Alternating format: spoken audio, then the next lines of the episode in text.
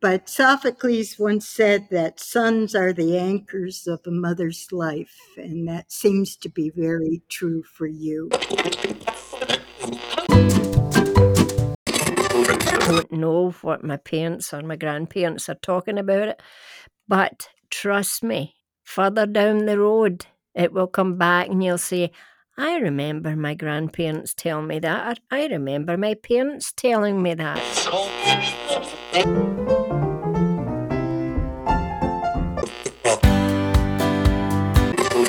Bringing all our residential standards across the country up to a level that we can be proud of.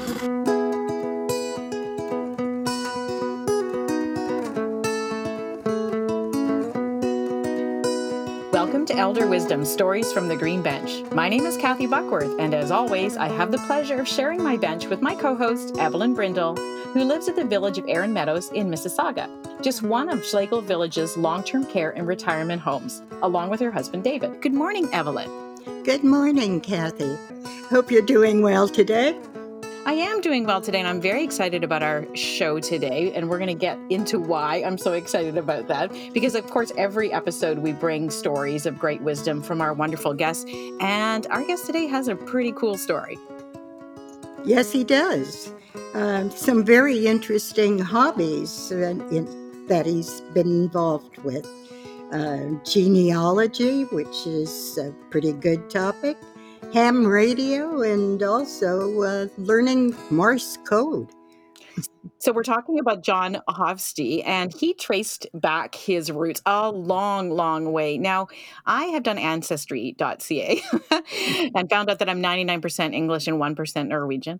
Um, but my dad swears that he's done family charts back to an Earl in Henry VIII's court. I think he's lying. Evelyn, have you ever traced back your roots? I haven't. It was on my agenda, but my brother's been very involved in it in giving me a lot of the family background, which has been very interesting.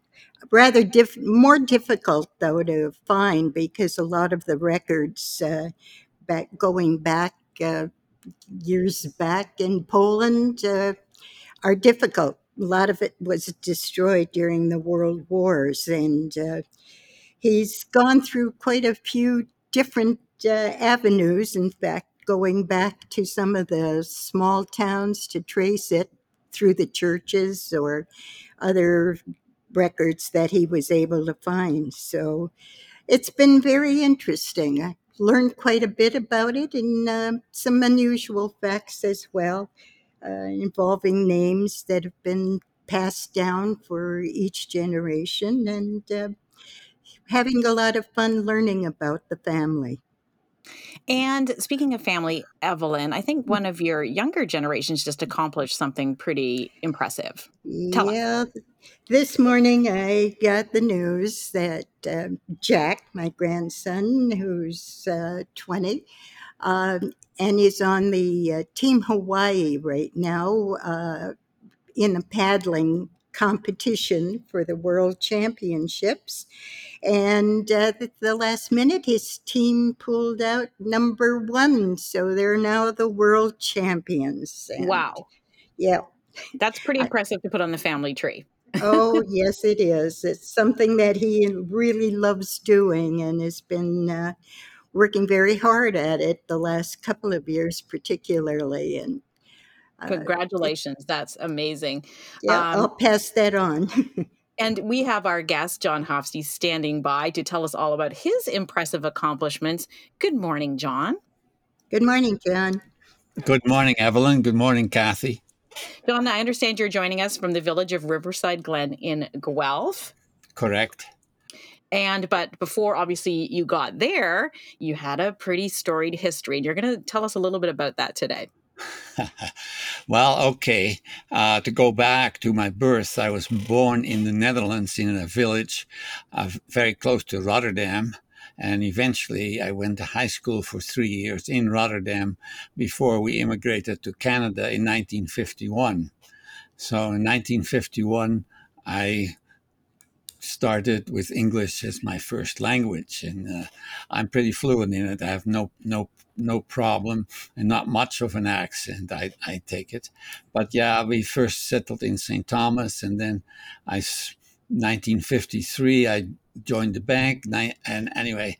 Uh, there's a number of interludes, but in 1966 I became a high school teacher, and I remained that until 1994 when I retired from full time work. But I continued for another 15 or so years as a fill in uh, oh, wow. whenever required. So, and since then, I've been busy with this and that and the other thing, using my computer skills and leadership skills uh, in some other involvements.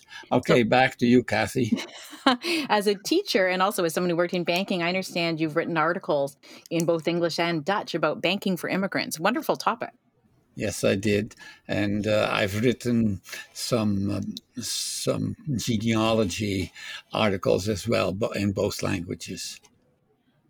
It's great. You've kept up with the, your roots there as far as the language goes. And I'm sure you've been involved with a number of traditions as well. Or have you with the family keeping that up? Well, a little bit. Uh, not not really all, all that much uh, because the the Dutch immigrants kind of slow down on on on most of that. But uh, yeah, there's still some of that. And just just for interest's sake, you were talking about keeping up my Dutch, and I do. Uh, every week, I talk to my aunt. Hey, hey, hey! but she's oh. only she's only three years older than me, so we're uh, we, we, can share experiences. Uh, much she's she does much the same in the Netherlands as I do here family is very important to you, I think. Uh, John, tell us a little bit about your own family. Yeah, my own family. Uh, my wife was also a Dutch immigrant, and we married, but she passed away uh, in in 2008. So there's been a number of years. We had four children, two girls and two boys, and uh, they're spread out. Well, first of all, my youngest son died four four years ago, but uh, my oldest daughter lives in the Detroit area. My second daughter lives in near Cambridge in England.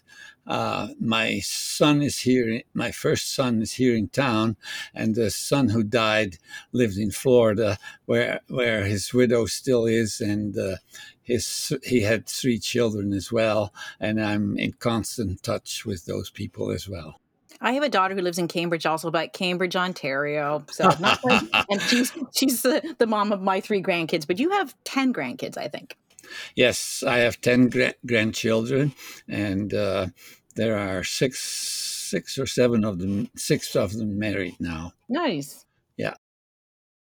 Yeah, we watched uh, a, a, a, marriage uh, just a month ago, exactly a month ago, uh, a, a, marriage in Orlando, Florida, which I was able to to to watch uh, on Zoom.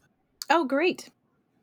Very nice. Yeah, weddings are really something special, bringing the families together. Right. My granddaughter just got married a couple of weeks ago, so uh, it was great seeing family we haven't seen for years, and I'm sure you felt that too. Yeah, well, I am not traveling much anymore. I've done a lot of traveling in my life, uh, lots of vacation trips, but uh, it's a little too difficult now.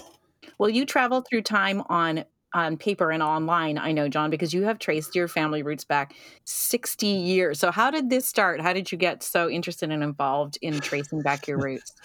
Actually, uh, my brother did most of the work. I, I, did a lot of it myself too, but uh, I kind of coordinated it and put it put it together.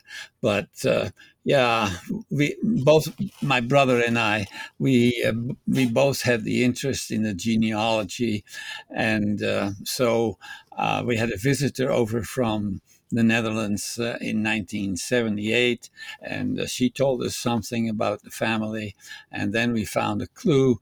I don't know if you people who do genealogy can do most of it from their home these days or from their home city because the Mormon church, the, the Church of Latter day Saints, uh, ha- has copied many, many, many, many, many records from all over the world, which you can access now online, or they, they had films. So, uh, but yeah, we, we did that. I've been to to Salt Lake City to to work in the library. My brother was there a few times, but between us, uh, we we were able to to do that. And uh, now uh, we, have re- we reached the point. My brother has since died, but uh, we're at the point where it's uh, very rarely that we find anything new. Sometimes somebody pu- publishes something that ties in, but uh, I, am kind of am out of that hobby now, uh, except for sharing it with my children and my nephews and nieces. What a great legacy to leave for them. Yeah. Yep.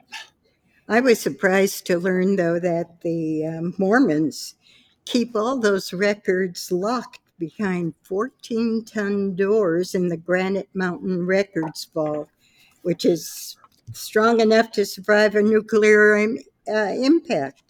Yeah, that is that is correct. But they've made numerous copies, microfilmed it, and that's mm-hmm. where we looked at. And now they've most of that ancestry is owned by the um, Mormon Church, and of course that's all available online now. Was there anything interesting or unusual that you found out about the family, other than, of course, the, going back to the Holy Roman Empire, which is quite outstanding in itself?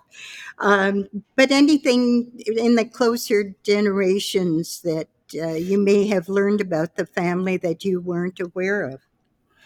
Well, we, the, the, we, we pretty well knew what we, what the family had done, but yeah, we've kept we have the last couple of hundred years, uh, we've pretty well got hundred percent of it, and uh, so the in my ge- my part of the genealogy, we have two types of records. One is the families with the Hofstee name, uh, and uh, and its variations, as well as a pedigree, which uh, sounds like prime cattle.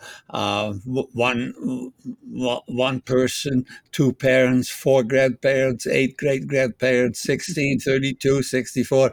Never mind, I won't go on. Yeah, that's always very very interesting when you learn something new about that you didn't weren't aware of way back then. Yep. One of your uh, other interests, apart from genealogy, has been the ham radio, and you right. were doing that for 30 years. Yes.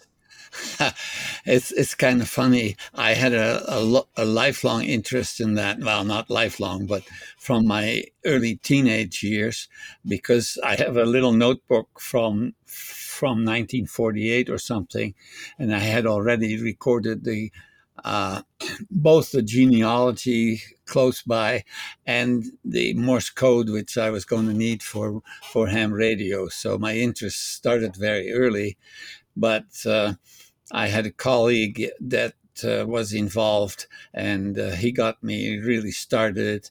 And eventually, I passed the necessary exams to uh, to be able to go on the air and uh, made made contact with uh, many many con- many countries and first by Morse code and after a couple of years I was I improved my license so that I could do uh, audio as well. You spoke to people in every single state in the US, is that right? Yes. That's amazing. Yeah, yeah. Once upon a time, I had a certificate to prove it. Oh, they, oh, that's cool. we believe you. We believe you without the certificate, John. good, good. right, yeah. Yeah.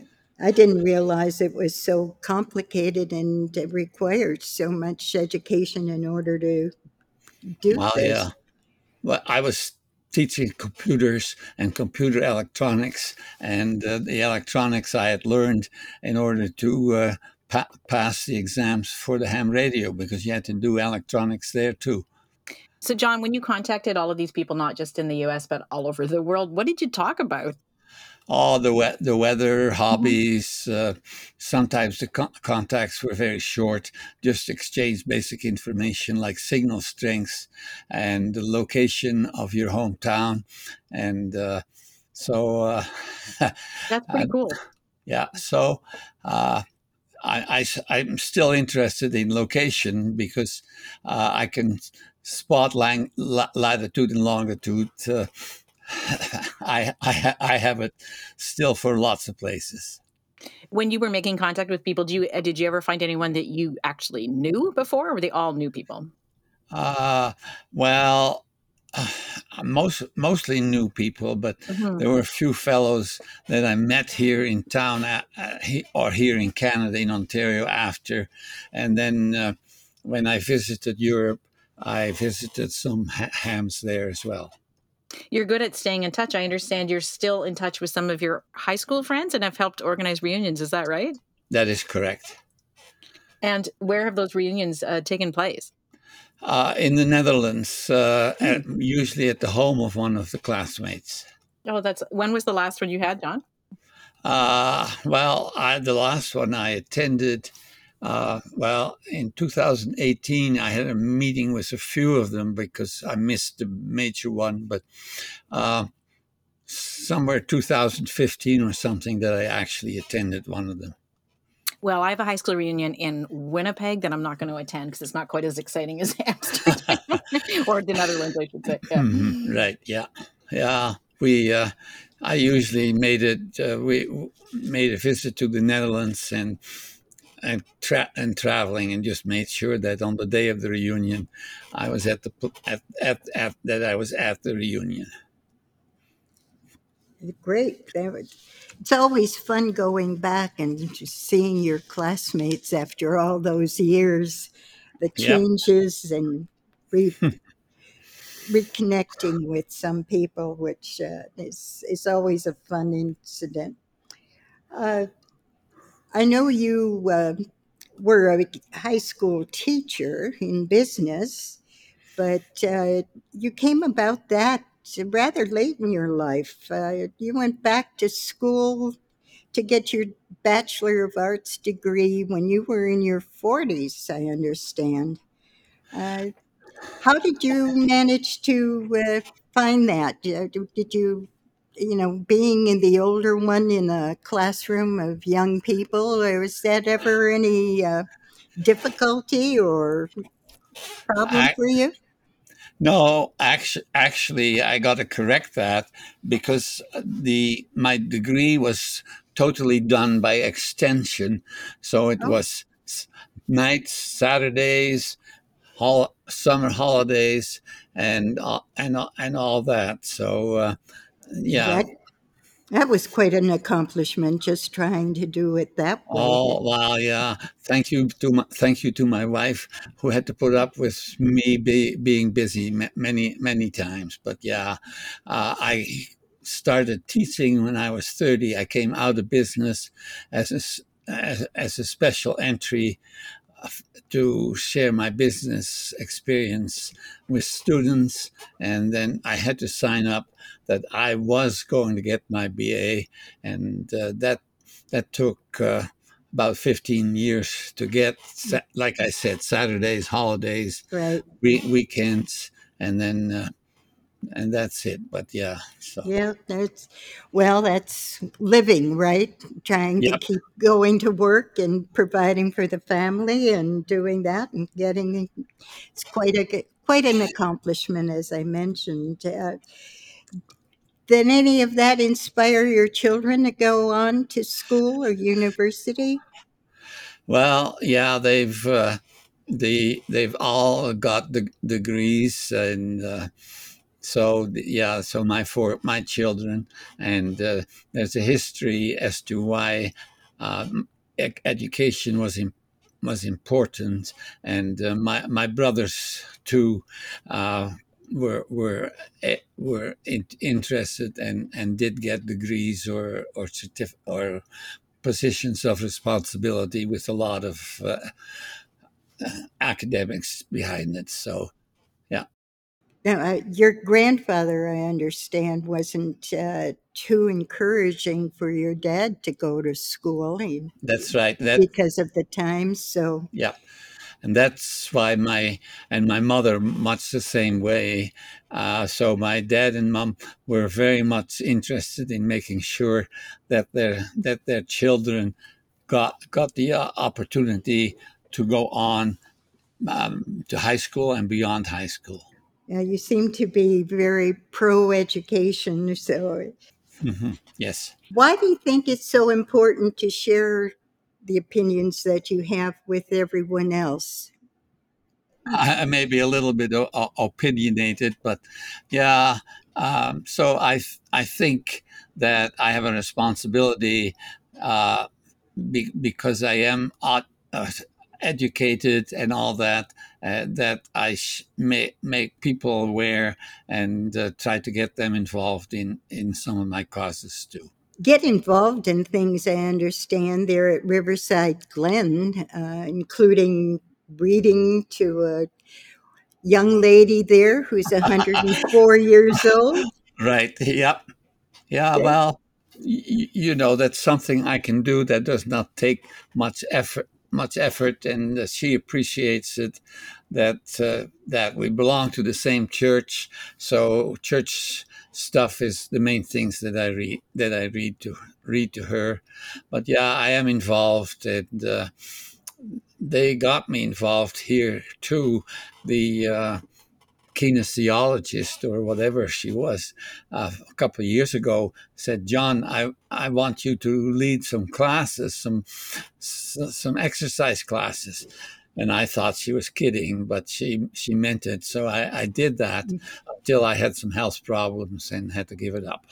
It's one thing that I found here at Erin Meadows that's uh, really been a very good thing is the involvement in the social context that we have with other people who are here. It sounds like you're found the same kind of situation there at Riverside Glen. True, very Yeah. very very true. You also mentioned about traveling a lot. Uh, I guess you've been in quite a few places uh, around the world, especially there back in Netherlands. And I know one of the things that always pops up when any time everyone talks about uh, the Netherlands are the tulips. Uh, have you been there to see the tulip festival in the Netherlands or here in Ottawa? No, well, I've been to Ottawa, but not not the tulip time in the Netherlands because uh, the tulip time there is from about the first of April to the fifteenth of May, and of course, when you uh, when you're teaching, you are not able to travel in during that time. But uh, after I've been wh- when I was still in high school, uh, we had Easter vacation, and a bunch of my classmates and I we went on our bicycles on on a tour through the tulip fields. Oh, great. There's so many of them uh, now in Ottawa, and it mostly from the donations that the Netherlands have uh, sent them as, as a thank you for uh, the ones during the World War II for uh, liberating them, and also uh, another group of uh, over 1 million tulips that are an orange crown shape. Celebrating the birth of Princess Margaret, uh, the only royal person who's ever been born in Canada. So, yeah. And they keep sending 20,000 of them every year. So they, they keep growing. Yeah, it must be a beautiful, I haven't had that opportunity, but I, it, it's a beautiful thing to see in either country, here or in the Netherlands. So, Right, right, yep. And I did I did visit uh, Ottawa just just just before Victoria Day, so the end of end of May, the middle of May, and it it was quite there was still quite a few uh, on in good color. Um, one of the great traditions, of course, in Holland is the wearing of clogs. And when I was there the last time, I went to Zaanstrechaans. I'm probably saying it wrong, but Zaanstrechaans, where they have a lot of windmills, of course, and they do a lot of things. And we saw them carve out wooden clogs. And I was surprised to learn that he said that pretty much every Dutch household still has a pair of clogs in it. Ha ha ha! I have a picture on my door where I where I'm about ten years old and wearing clogs. Oh, that's so funny. Yeah, and he said they wear them because they're I guess they're great for it's quite uh, watery, swampy in some parts and and they're great they sort of float and they keep the the water out. I never thought of people wearing them as actual shoes, not just being souvenir type shoes. No, exactly. Yeah.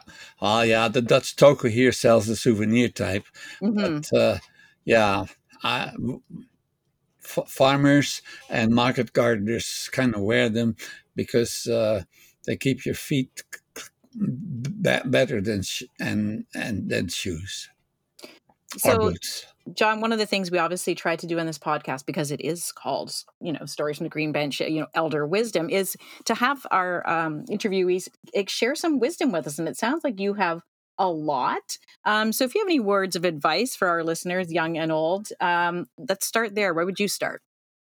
Well, uh, my my the the thing I decided and and it and it was published that I was going to participate in the activities of the home, and uh, especially the uh, the physical activities like ec- exercise groups to keep to keep that up.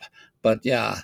Uh, the, the the the thing is get in, get involved and uh, keep yourself busy and uh, if you can join organizations that uh, further your your goals and uh, that you that that where you can participate where you can learn and also contrib- contribute to it. So yeah like i said uh, i took part in most of the physical activities the, phys- the the exercise groups and because i was able to at the time uh, i I was asked to uh, to lead some some of those, and uh, my health is a little better now. And I jumped in the other day when uh, one of the people here was not was way, way late, so I I got started. Oh, that's amazing. My 86 year old mom just started playing pickleball last week. So there you go. okay, good, good, good, good. what types of activities are you involved in at Schlegel, John? Are there groups that you belong to or things that you do in particular there? Uh, no, ma- ma- mainly I do the physical activ- hmm activities and try to do some of that every some of that every every, every day. And uh, yeah, there's been a few other little things, but not nothing major. But I I work I work and. Uh, one of the staff members uh, got me interested. We were going to do some work uh, on photography. So yeah, that's uh, that did not get into my uh, my bio, but uh, yeah, I uh, had a photography hobby all my life long too. Well, I participate on some of my interest. uh, but yeah, I have a because I also taught computers and I had involved, so I, I've been involved with computers since uh, 1975, er, early laptop computers or not laptop, uh, desktop computers. So yeah, so. Uh, I have a good understanding of uh, s- some of the things that I can do to help people get organized or to uh, get their computer to do what they want. Oh, that's great. Um, I'm going to impose on you to say, can you teach us some of the NATO phonetic alphabet? I understand you know that.